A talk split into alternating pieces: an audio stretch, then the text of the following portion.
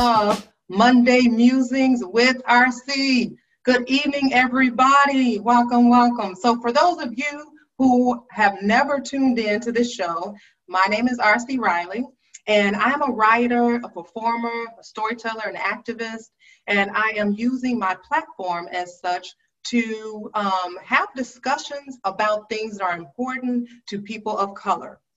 And today I have a very special guest, the Reverend Dr. Attorney Aaron J. McLeod. Welcome, Reverend Aaron. Thank you so much, my dear sister, for having me on. God bless you and your family. Thank you. Same to you. So I am especially excited about today's show because, as many of my friends know, for the past 2.5 years, I have been the primary caregiver to my 83-year-old great aunt. And I have learned so much during this time about end-of-life planning, about advanced directives, living wills. I mean, I've rummaged through drawers trying to find wills that were somewhere in some envelope, folded up 5 times. And I've had to have discussions with my own parents to make sure that they have all of their end-of-life affairs in order. And these are tough conversations for people. So I'm 42 at that age where I have a child as well as a parent who in another 10 years or so will probably need a lot more care. And so for me, it's important for us to be prepared before we get to that moment so that everybody won't be scrambling and so that we can potentially have things in order enough to leave a legacy for my son and for his children. So that's what we're going to talk about today, legacy building for Black people. So there are some basics that I think we should start off with. First of all, let me just start from the top and properly introduce you because I've been a member of Trinity for 12 years. So I know you as Reverend Aaron from Trinity. And I know that you are the senior pastor of Gorham United, Gorham. Did I pronounce it correctly? Yes, Gorham. Gorham United Methodist Church. Okay. Yes. And so you're not full-time at Trinity anymore. Sometimes I forget that. So I will get to your bio and make sure that everybody knows a little bit more about you. I thought it was very interesting that you are both you are a pastor as well as an attorney, and that was pretty intriguing to me. So I'm sure other people have some questions as well there. But let me just get to your bio. So here we go. All right, everybody. I'm sorry I didn't have this pulled up. I actually had it up and then closed it by accident. So I'll open it back up. And here we go, scrolling through my phone. So Reverend Aaron J. McLeod is a licensed attorney in the state of Illinois. His practice revolves around business law, nonprofit law, and trust and estates. Reverend McLeod, as I lovingly call him, also provides clients with management and diversity consulting services. In addition, his responsibilities as a practicing attorney, in addition to those responsibilities, he serves as the pastor of the historic Gorham United Methodist Church in the Washington Park community of Chicago. He's the former executive director of special projects at Trinity United Church of Christ, where the Reverend Otis Moss III is senior pastor. Reverend Aaron is a licensed and ordained clergyman in the Baptist Church with standing in the United Church of Christ. Welcome again. So now, I'm trying to find out how you had all this time to acquire all these degrees. I am tongue-tied just trying to ask you the question. I mean, it seems like it would take a lifetime to become Reverend Doctor and an attorney. So how did you pull that off and so young? I tell you, it was the training and the expectation from my time at Morehouse College. There's this thing called the Morehouse Mystique. And quite simply what it is a group of young men, particularly late hours in the night, we're just expressing our dreams of who we want to be and holding each other accountable, and it becomes a manifestation. But at Morehouse, it was the first time that I was exposed to African-American men who were credentialed past the master's degree, who some had double doctorates, and it was not necessarily the attainment of these degrees for people to worship us or to provide us accolades, but the expectation is that we would utilize this training to serve others, to be our brother and our sister's keeper. So everything that I've done thus far educationally has been with the intention of serving my community, serving Black people, helping people in general. I have clients who are African American, who are Caucasian, who are of Latin American descent, East Asian. I try to serve all people, but I try to do it with the air of expectation that I will exude the finer qualities of integrity, competency, and have this notion of relationship with my clients. Nice. Thank you. My brother is a graduate of Morehouse. I mean, every man that I meet that has graduated from Morehouse just has a certain air about them. And I have to tell you that when I think about my son is a sophomore in high school now, and I think about his choices for college, definitely Morehouse is at the top of the list just because of the reputation and also those personal relationships with folks. So, yeah, that's awesome. Yeah. So, so you decided when you were at Morehouse that you wanted to be a reverend as well as an attorney? Yeah, you know, what happened was, R.C., is that when I left high school, arguably before high school, I had a guidance counselor, Ms. Glover, and she thought that I was articulate, and what she really meant, and I hold nothing against her for this, is that I was an African-American young man who could express himself in ways that my other peers could not. And to that end, she said, you should be an attorney. And it stuck. I thank her for challenging me to do that. So from middle school, trying to overcome my own issues, just trying to find my way, if you will. I was bigger than everybody, had some athletic prowess, but I was different as well. And so student government really worked for me, particularly in high school. I was student body president. I was an elected officer of the student council from my sophomore to senior year of high school. So when I left Raleigh, North Carolina, where I'm from, headed down to Atlanta, it was the intention to become an attorney. But then after my second week of school, I started hanging out in the Martin Luther King International Chapel. And I met a gentleman by the name of Dean Lawrence Edward Carter, and he changed my life.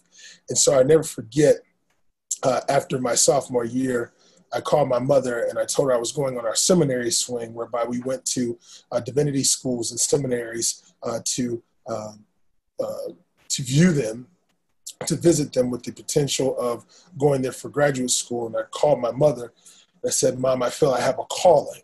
These things that you have trained me up to do in the church, I feel God pushing me in this direction.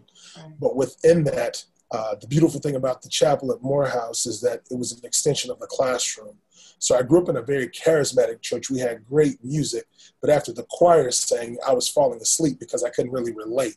I was not that literate biblically at that young age. But when I got to Morehouse, I had this intellectual curiosity, and I was actually going to church and I was taking copious notes. I was learning about people who I'd never heard before. Carter Taylor,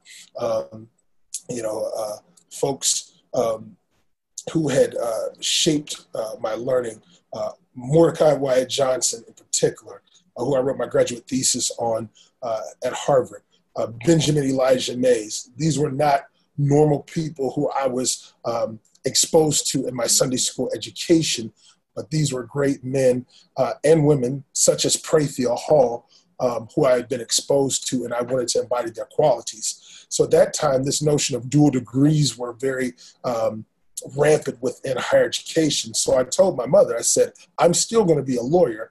I can do a JD and a PhD, or JD and an MDiv simultaneously, and I'll take a year off of graduate school. So she was with it, I was with it, but more importantly, I was in an environment where I was challenged to just dream. And dream aggressively and to seek to be the change that we need to see. That is an awesome story. I mean, that alone could be this show right now. So I'm hoping that somebody heard that and is blessed by that, and is, if they're contemplating a dream that's in their mind, that they can take this as inspiration from Reverend Aaron to say, just dream big and just do it. And if you don't have the support around you, there's more than likely somebody in this world that you're less than 6 degrees of separation from who can assist you with that. If nothing else, contact me and I'll put you in touch with somebody somewhere. So thank you for that. That was encouraging. And I really want to start off with some encouraging words, because I know sometimes when we talk about, you know, end-of-life planning and advanced directives, people think it's so dreary and dark. And I like to think of it as like the title, legacy building, because not just in terms of, if we think about how we use money and leave that to generations for generational wealth, but I think the legacy of caring for an elderly person, caring for a loved one, and the legacy of having affairs in order. The legacy of having tough conversations throughout your life, such that when a crisis comes, you're just not stuck and confused. So I think it's all of that that ties into this legacy from my perspective. And I guess I feel that way because of my personal experiences, and because it's been so challenging for me to get people in my family to have these conversations. And I will say that I talked to my father a few years ago, and this was a while ago, and I said, "Dad, I'm going to take out a life insurance policy on you. Someone's going to come and do a physical, blah, blah, blah." And my father laughed hysterically. He was like, "No, you're not. You're trying to kill me off already?"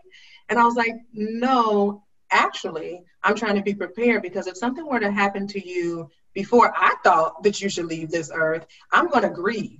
I'm a daddy's girl. I'm going to be messed up."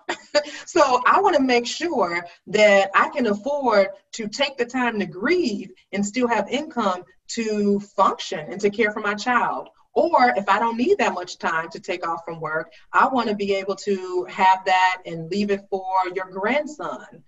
There may be some things that he needs to just keep him in good spirits at the loss of his papa.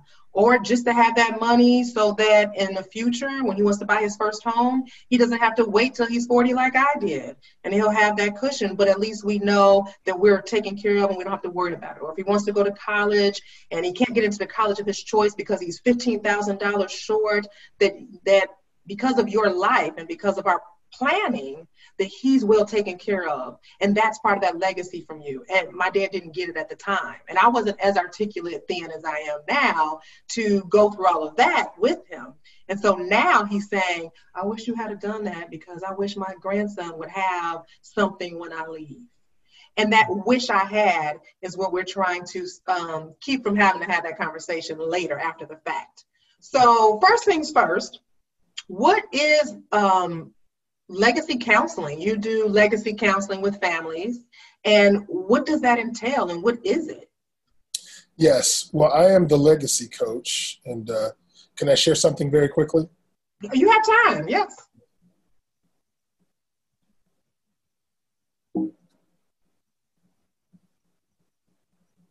So I'm the legacy coach. And I branded myself as a legacy coach after having 14 years of practice in the state of Illinois. And my goal is to coach families in particular on advanced care planning, business formation, estate planning, intellectual property management, nonprofit real estate, scholarship attainment, and strategy. And so within that, what we are doing is we are working with families and stakeholders, individuals, even folks who are not married, to figure out a way in which they can leave a legacy through business development and estate planning. What is an estate? It's what you own. It's your home. It's your car. It's your bank account. It's your investments. It's your annuities. Unfortunately, if you're domestically challenged, it's the blanket that you keep around yourself to stay warm as you sleep on the street. In sum, it's what you own. It's what you are in control of. And there's a difference between owning things and being in control of things. A little tip I'll teach you going forward. But all we're trying to do is encourage people to build a legacy through planning, making critical decisions, having of crucial conversations, having intentional conversations, I guess that's a better way to say it, about how you want your life to impact others who you care about, your heirs, the people who are connected to you, your son, my sons, my wife, my mother, if I predecease her. So that's it's the plan, it's the blueprint, it's the outline of how we navigate that process. Okay, thank you for that. And then what is this? Well, first of all, what are advanced directives? Let's just start with the basic. Okay. All right, so advanced directives. We live in a constitutional democracy whereby we are federated states coming together to live. We have state pride. You're an Illinoisan. We have Indiana, Michigan, Wisconsin, and the other direction. And a lot of the fact that you're a Big Ten graduate, I'm a Big Ten graduate as well, our state pride really comes out on the gridiron. But really, it's the rights in which the state laws govern the way in which we live. And so in light of the fact that we live in a federated democracy, we have federal rights as well as state rights. You have advanced directives. We deal with this whole notion that we have these liberties, the right to freedom, freedom of speech, freedom of press, freedom to come together and assemble. But this whole notion of freedom of speech is this right of determination to say how you want to be treated in advance when you cannot articulate it. So an advance directive is a legal document, not a complex legal document, arguably a simple legal document. It is a healthcare document that says that RC wants a particular person or an agent or a doctor to perform certain things or certain procedures when RC cannot stipulate those things. She is incompetent. She's in a comatic state.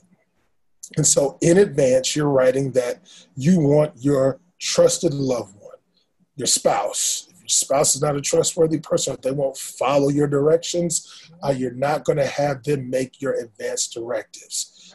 There will be your what we call healthcare power of attorney, which is a state statutory form, whereby that person will not make decisions for you. They will carry out decisions that you have already made in advance. So RC said that she has been caring for her 83-year-old aunt who she loves dearly.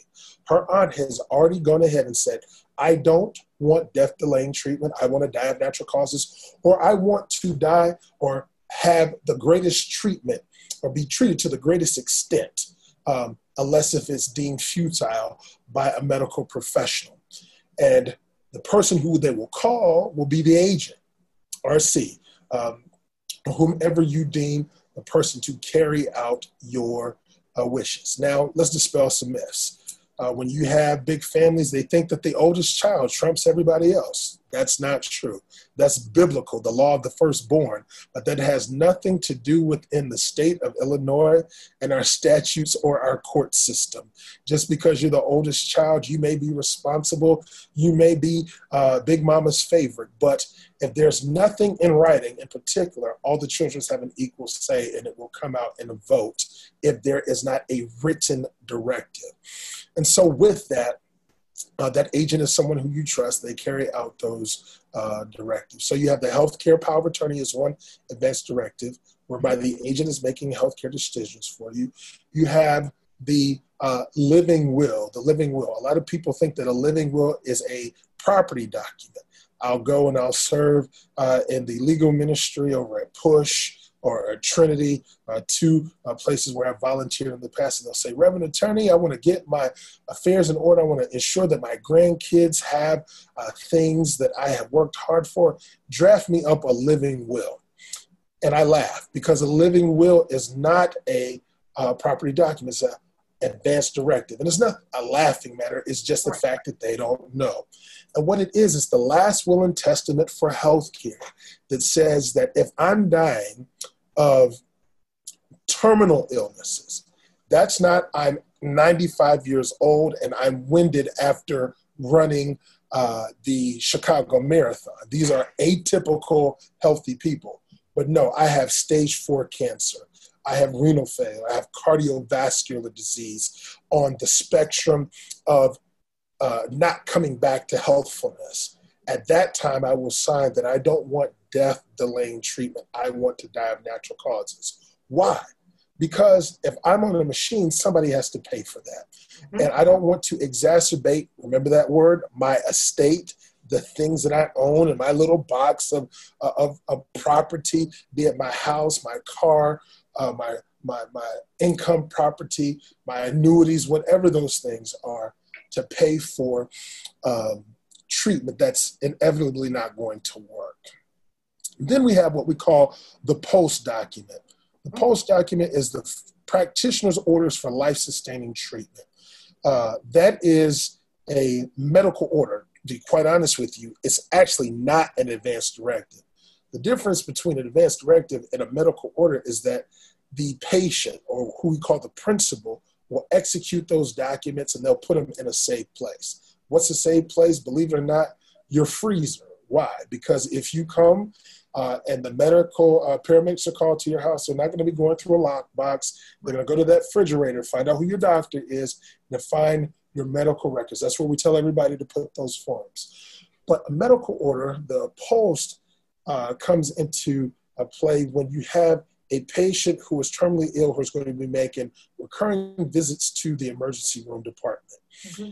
And they know that their doctor presumes that they have a year or less to live. Mm-hmm. And the doctor and the patient are going to have a conversation where the doctor is going to educate them on the various forms of treatment options that they have. Another round of chemo, not having another round of chemo. Another round of radiation, not having another round of radiation. The reality that you can no longer benefit from what we call curative care, but maybe we need to graduate to palliative care, a form of hospice care.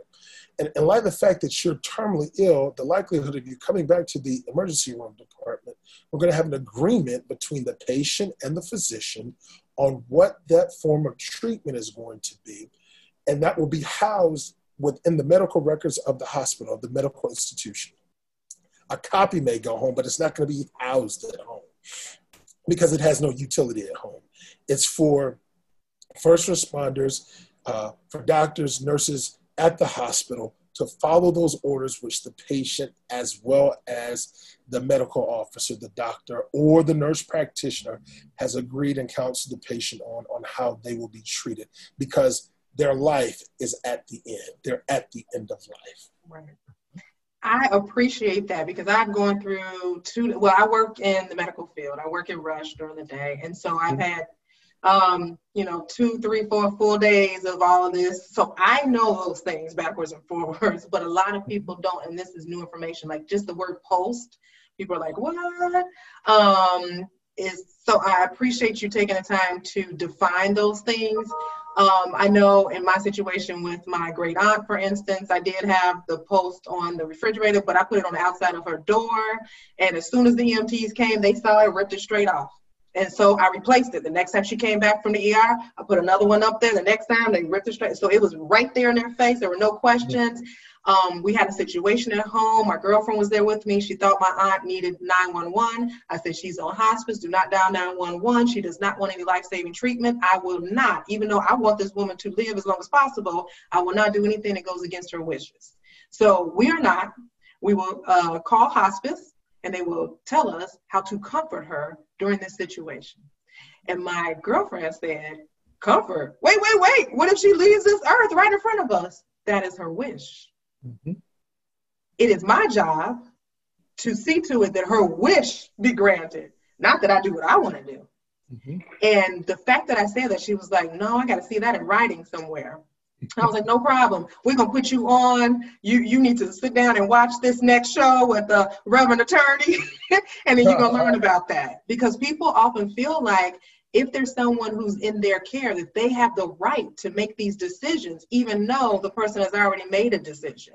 And your job is to carry it out. And I think that's the toughest thing for a caregiver, a loved one, who may come in towards the end of that person's life and feel like, you know, it's so panicky and we're in crisis and they're not able to make the best decision, or when they did make this decision, they really didn't mean it. I know what's best. Mm-hmm. And I hear that a lot from families. And I think because I'm in healthcare and do have this awareness that I'm always trying to talk people down and say, well, this is exactly why we have this conversation before people get sick.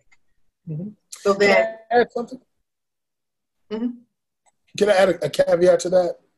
You and your aunt, your girlfriend, are very prepared, and I applaud you. Let's talk about what happens when you're not prepared. You don't have the advanced directives in place, right? So what normally happens is Big Mama has 10 kids. 5 of them get along, 5 of them don't get along, and they all lie. And they lie about how Big Mama loved them and that they are the favorite, and they know Big Mama's wishes. But Big Mama does not have an advanced directive. Not one, not the healthcare power of attorney, not a living will, no post, nothing. We haven't even got to the point where we can execute a pulse, right? And so we're in a hospital, no matter where you are, Rush, University of Chicago, Mercy before it closes down, and you're having to find someone to make a decision. And so what happens? You have the family feud, the blowout of all blowouts, the fight that is managed by the nurse, the doctor, the social worker, the case manager, sometimes even the chaplain, to figure out who's going to make the decision. And all of this could have been avoided if you would have simply executed some simple agency documents, some simple advance directives. And you know, when there's a fight, one thing that we always ask during this saga is who started it? Who was the culprit? Big Mama. Why? Because she did not sit people down or execute some documents by herself and give them to the right folks to make the necessary decisions. That's tough. So how do you, in your business and just in your life as pastor as well as an attorney, how do you encourage people to have these conversations when they say things like, well, that's personal. I don't need, or I'm not going to die anytime soon. Why would I talk to my children about this? How do you, or how would you suggest someone like me, because all of my friends are now having to have these conversations with their parents, how would you suggest we go about having these conversations? Mm-hmm. R.C., you and I are the same age. We came out of high school, college the same year. I had been practicing law at the time, probably about 7 years. And my father, get a phone call from my mother, your dad's not doing well. He went to basketball tournament that they normally go to annually, college basketball tournament. Dad wouldn't get out the bed and he wouldn't go to the game. Something's not right. Like, that's not Dad. Dad will do anything to get out the house to get to the golf course or the pool room. Dad had stage 4 cancer and had nothing in place. Now, I'm an attorney here in Chicago. Doing estate planning, trust estates. Learned by some of the best here in Chicago, right? I had to come home with my dad pre-death bed, say 3 weeks before he died, to get all of his wishes in place. And the thing that really rocked me was my mother, who I loved dearly. I saw her begin to be less strong. And when I say that, you know, my mother's strong. Like, my mother is everything to me. Like, make dollar out of 15 cents, you know, she's Superwoman.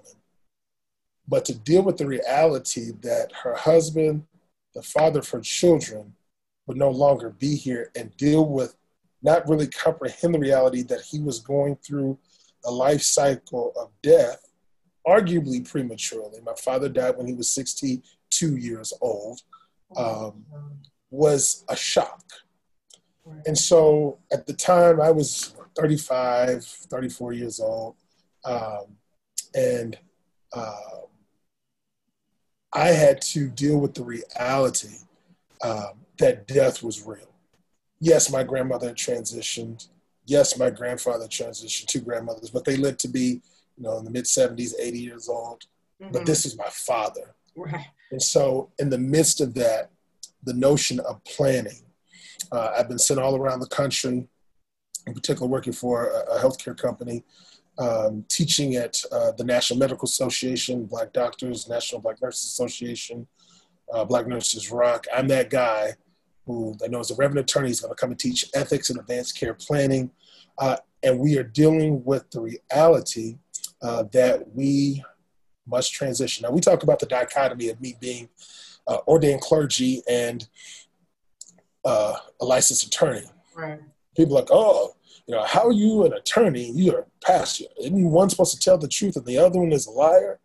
No. When you look at the Old Testament tradition of the Old Testament prophets, they are advocates. They advocate on behalf of the people to God, that God grant justice. As an attorney, we advocate, all right? They kind of go hand in hand. But more importantly, I also know that within our Ash Wednesday celebration as two active Protestants, yourself and myself, we have our Ash Wednesday services. We give this blessing: from ashes you come, from ashes you shall return. Unless if you're Jesus Christ, if you believe in African folklore, Osiris, or Superman, for those who believe in the power of Clark Kent, you will be born through a natural birth, and hopefully you will die a non-traumatic death. It is inevitable.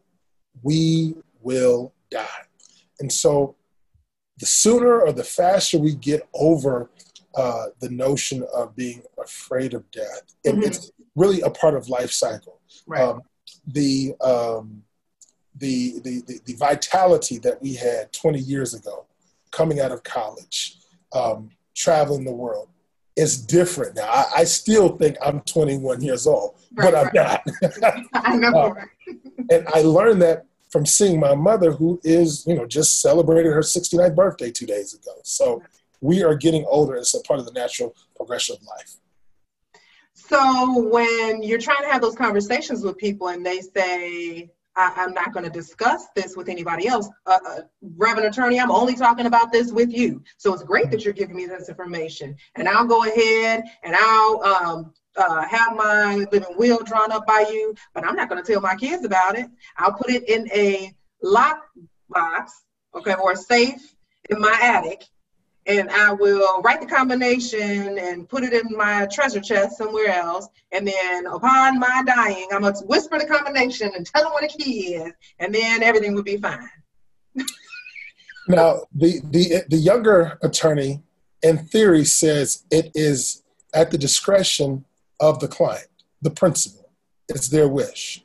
And 10 years ago, that's when some of my first clients started to make their transition, really between 5 and 10 years ago. Okay. And you know what happened? I got nasty phone calls from their heirs. Why did she not leave me a portion of the house? Why did she leave it to this sibling and not me?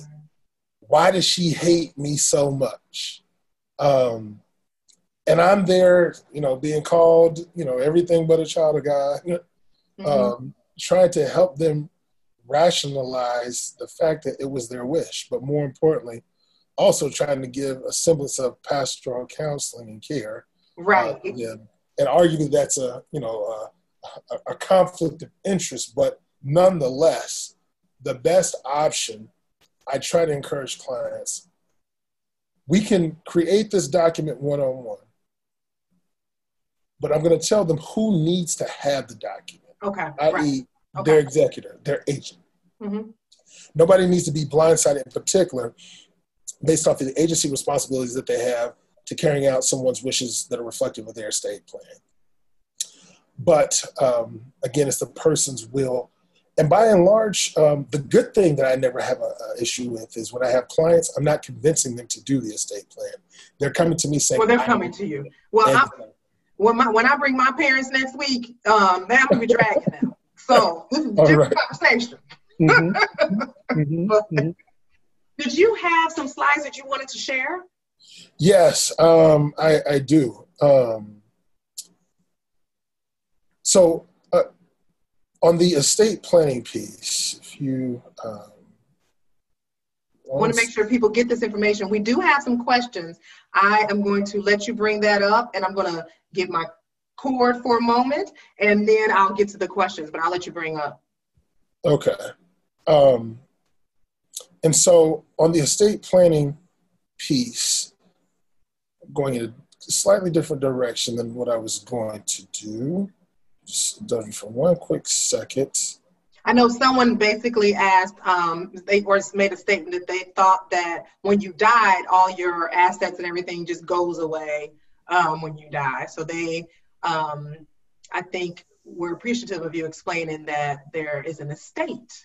And so can you touch on what would happen if there wasn't any estate planning done and then there are heirs? Yes, I sure can do that. Just very quickly. Mm-hmm.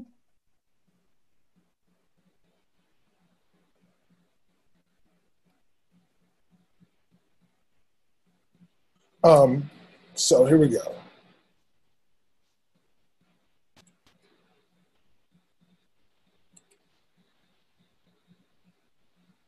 And for those of you who are just tuning in, I'm talking here with the Reverend Attorney, Reverend Dr. Aaron J. McLeod.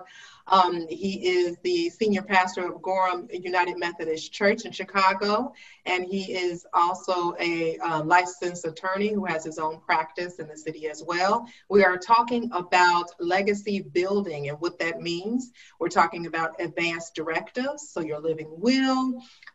We're talking about those documents that you need to get in order to ensure that those who care and love for you will know exactly what your plans are for how to care for them properly. So if you're not a power of attorney and you don't have a power of attorney, or you are a child of someone who may be sickly or senior citizen, and you don't know who their power of attorney is, and you have 5 other siblings, that might be an opportunity for you to have a conversation with those people in your life to say, hey, we just want to know what your wishes are and who do you want to carry out those wishes. So thank you, Reverend Aaron, for joining us today, and I'll let you move on with your slide deck. Okay, very quickly, I'm just switching gears to get specifically into the advanced care planning and weighing in on the legal concepts very quickly. And then I'll go more broadly into the whole legacy piece, but just following your lead. So this whole notion of advanced care planning deals with preparation. My mother used to tell me when I was a child that an ounce of preparation is worth a pound of cure. An ounce of preparation is worth a pound of cure. Also, when I pledged the greatest fraternity known to mankind, Omega Psi Phi Fraternity Incorporated, my DP taught us that piss-poor preparation promotes piss-poor performance, and piss-poor performance promotes pain. Don't read too much into that, but the more prepared we were, the better instructional nights we had. All right? And so I say all of that to say is when we are talking about advanced care planning and, you know, people dying without things in a place, or if you die, who does your property go to? We're here to dispel myths. All right, so when you die without a writing, that's called dying intestate, intestacy.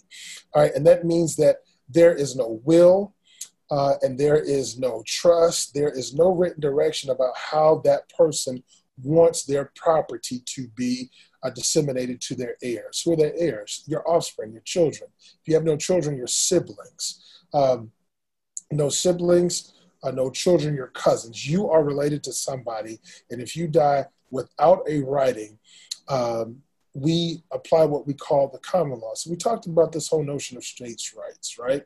And so within the common law, it's this whole notion of STO, similar transactions or occurrences, STO. And states have developed laws based off of similar occurrences or transactions. So for example, RC, let me use you for an example. If I'm driving my car and I hit you from behind with my car and your car, who's liable? You hit me, so you. Yes. So who's liable? You are. Exactly, exactly. Why am I liable? Because not only did we learn in driver's ed when we were in high school that we should practice safe distance so that I should be able to hit on the brakes so I shouldn't rear end you from behind. Similar transactions of occurrences suggest that the person driving from behind should execute the best precaution not to rear end the person in front of them. So what does it have to do with estate planning? In all 50 states, plus the Puerto Rico and Guam, the territories, what we have deduced is that the person who should receive assets, if there's no writing, should be the next of kin, i.e. your surviving spouse or your children in equal share. So what happens when you don't have a writing? We apply what we call the common law, similar transactions of occurrences, that your next of kin will get your property. Well, what happens if you don't have a writing outlining that? Your surviving spouse gets your property. You may say, well, we got married, we lived together. But what happens if I don't like my surviving spouse? Or your kids get your property in equal shares. So you have Miss Janie. She has 5 children plus Johnny. The 4 angels did everything that Miss Janie said to do, but Johnny did things his way. And so she dies without a writing, and Miss Janie is the laughing stock of her children, in particular Johnny, because Johnny did it his way, and he inherits his rightful portion because she did not write him out of her will, all right? And so intestacy. So you hear me saying this whole notion of will. Last will and testament, last will and testament. Growing up, I grew up in the South, and during the summer, my grandmother raised me and my sister, and she thought that we would be outside playing in the summer heat. We would die of heat stroke. So she would call us inside to the house so we would not be playing in the heat of day between the hours of 12 and 3 p.m. So between those hours, all the game shows were off, all the cartoons were off, and we were subjected to the stories, soap operas, the days of our lives, guiding light. And without fail, there was always this protagonist character who was old and wealthy, who went against the obnoxious character who was young and wild. And the protagonist character, or the antagonist character rather, would disgrace the protagonist wealthy person, and the protagonist wealthy person would say, you have disgraced me and I am writing you out of my will. Mm-hmm. That's that line, yeah. That's the line. The reality is this, RC, wills are not that important. Wills are not that important. Wills are not that important. Let me qualify that. Wills, when you die intestate, you go to a very, very, very bad place. It's called probate court. For the court to apply the common law that your heirs who you don't like, who have disgraced you, or even if you like them, you choose to give your assets away to your alma mater versus to your children who are independently wealthy. The court, if you don't have that in writing, will then apply the common law. Not only does the court apply the common law when you die intestate without any writing, they also apply the common law when you simply have a last will and testament. A last will and testament is going to keep you in probate court. Well, you may say, well, why is probate court so bad? One, it's untimely. You have to wait anywhere from 6 months to a year to open up a probate estate. What happens when you open up a probate estate? Everybody who you owe money to, that credit card that you didn't pay off, that hospital bill that you didn't pay off before you died, they can put a lien on your estate because probate court is going to put out a notice in the paper that Aaron McLeod has transitioned. And anybody who Aaron McLeod owes monies to can come and put a lien on the estate, get paid from what's ever there, and anything, if anything is left over, it will then go to my heirs. Wealthy people in England in feudal times became wise. And what did they do? They devised a way to keep certain things out of probate: their house, their money, and more importantly, their family. How do you do that? Through this notion of a living trust. It does a few things. One, it allows you to pass your property onto your heirs immediately without any encumbrances, all right? Without any hassles. 2, my grandmother used to say, keep people out of your business and stay out of grown folks' business. Good way to do that is through a trust. You're able to anonymously bequest property to the heirs who you want. Pressure to do. And at the time of transition, if it's properly funded, that property goes to them at that time. So we've gone through intestacy, the last will and testament, which is not that strong. And let me make some lawyers mad at you.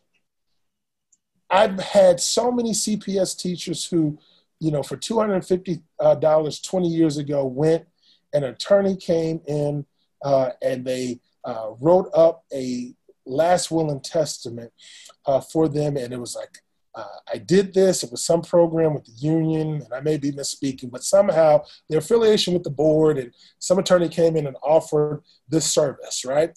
Now, here's the reality. At least you weren't intestate. You had a simple roadmap of how you want your product or your assets, rather, to be disseminated amongst your heirs. But here's the trick. This is what we do. I don't do this per se, but we will draft a last will and testament for you to come fishing back for me, because I drafted your last will and testament to take you through probate. Probate, you must retain an attorney. Now, RC, if you go down and you take your gun and you kill somebody, you may say, Reverend Attorney, I don't need you to represent me. I can represent my bad self at 26 in California as what we call a pro se. I won't make it. I won't make it. But you cannot be a pro se defendant in a probate court. You must retain an attorney. And if you can't afford one, under certain circumstances, one will be appointed for you. And those are very rare. When you talk about probate court, you're dealing with assets, money. Attorneys will be paid fees, all right? And so to that end, the will, 9 times out of 10, is the step in the door to get you to, once you died, come back and retain a licensed attorney to provide services for you, to take you through the probate process, whereby the attorneys will get paid first, and if there's anything left over, that will go to your creditors, which your attorney arguably will be as well, and then to your family. But wise people who understand the power of trust and the anonymity of trust will entrust their property to avoid the probate process. Now, we live in, you know, the state of Illinois. For homeowners, and particularly for those who are a little reluctant to go through the process, if their greatest asset is a home, what I instruct them to do is get an Illinois land trust. Why? So you can tell people what I call a truthful lie, that you don't own property when you actually do. It makes you judgment proof. All right. Why is that important? All right, let's go back to our car example. I rear-end RC with my big truck, right? I rear-end RC with my big truck. After I rear-end RC with my big truck, I then recognize that she is a pre-existing eggshell patient. So she has $10,000 worth of property damage to her car, but $250,000 worth of medical bills. Now I owe her, because I rear-ended her, $260,000. Your average car insurance is only $100,000. So now I'm on the hook to her, $160,000. Most people aren't liquid $160,000. And I would argue that you shouldn't be liquid $160,000. You should be investing that into an interest-bearing or asset appreciating endeavor that makes more money than the rates that you would have on your liquid cash, i.e. real estate, just to keep it simple, right? Certain stocks, right? You know, that Tesla stock or that Apple stock that recently split, right? Greater value than cash. Digression. My point in saying that is this. When RC knows that I owe her $160,000, her attorney is going to research what I had, and she's going to come and say, well, if I'm a homeowner and my property's not in trust, let me put a lien on his house. Mm-hmm. Luckily, you won't be able to find what I own because all of my property is entrusted. I can tell a truthful lie when I don't own property when I actually do. How is that a truthful lie? I have a trust agreement with a third party to hold my property in trust at a contractual rate, on average $100 per year, not per month, not per day, per year, whereby I'm judgment proof. I don't own anything, all right? But I do own anything. It's not about what you own, but it's about what you control. Now, we've already gone over advanced directives. But I'll talk about this notion of real estate proprietary. This is when you appoint somebody to handle your business affairs, i.e. paying your bills, transacting or selling, buying, selling real estate, buying, selling stock. When you choose not to do it or you cannot do it. In this context, it's when you are incapacitated. But, you know, if RC wants to go down to take a week in, you know, at the Wisconsin Dells, and she wants to buy a property in Galena, and she doesn't want to go to the closing, she can appoint a power of attorney to go and purchase the property for her, and she not show up to the closing, all right? So that's her choosing not to be there. But there's a difference if, you know, she has renal failure and she's bedridden, and she's still viable and alive, but she can't go and write checks on a daily basis. So her agent, her power of attorney for property, will conduct those transactions for her very quickly. We talked about the power of attorney for healthcare, and now the durable power of attorney or the power of attorney for property. The difference is that one is for property, one is for healthcare. It can be the same person, but you must have two different instruments to differentiate between the two agents. So this is the financial power of attorney? Yes. Okay. Okay. Yes. All right. So I know that was a long way to answer some of your questions, but I wanted to get to that. And there's another piece, if you will allow me, to talk about the legacy portion. Yes, definitely. Mm-hmm. We appreciate this information. This is good. So we will have a part two. We only have 6 minutes. So I want you to touch on the legacy part a little bit, and then we're going to have a part two, because I was writing notes here, and so I need to follow up.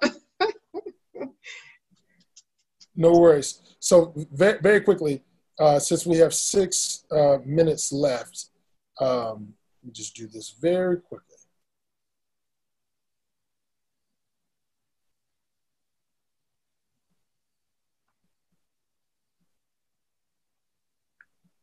So this whole notion of legacy coaching is about service. Muhammad Ali says that the rent we pay to live on earth is a service that we provide to one another.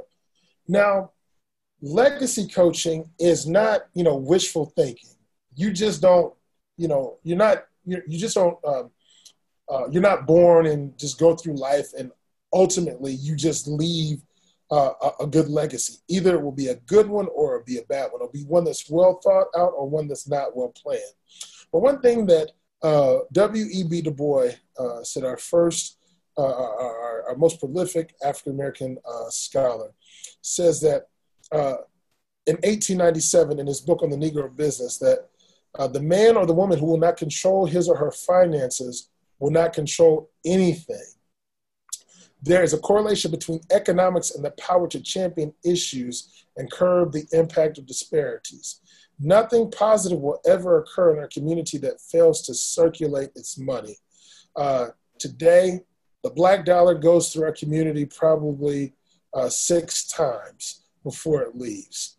You're talking about the Jewish and the Asian community, you're talking almost 30 to 40 times of circulation amongst amongst Asian or Jewish businesses.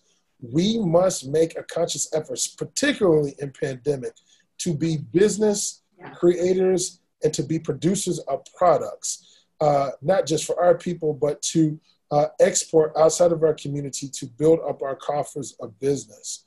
When we think about W.E.B. Du Bois, we look at him as a historian, as a father of American social work, but before he got his PhD from Harvard, he was studying over in Germany to earn a PhD in economics, and unfortunately couldn't finish because he ran out of money.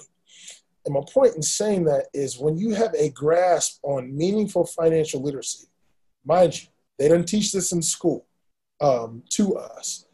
Some of us had home economics, but even when I was coming through school and I went to magnet schools, it was downplayed as being necessary.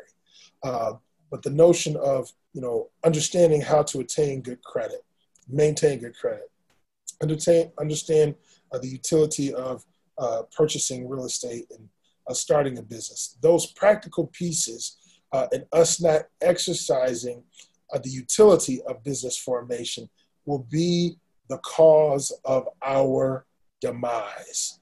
We must build business and push legacy forward.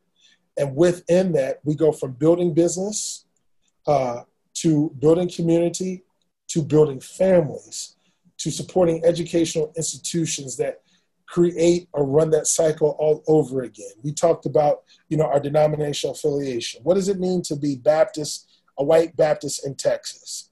It means that you're going to go up in a Baptist day school, go to your Baptist church.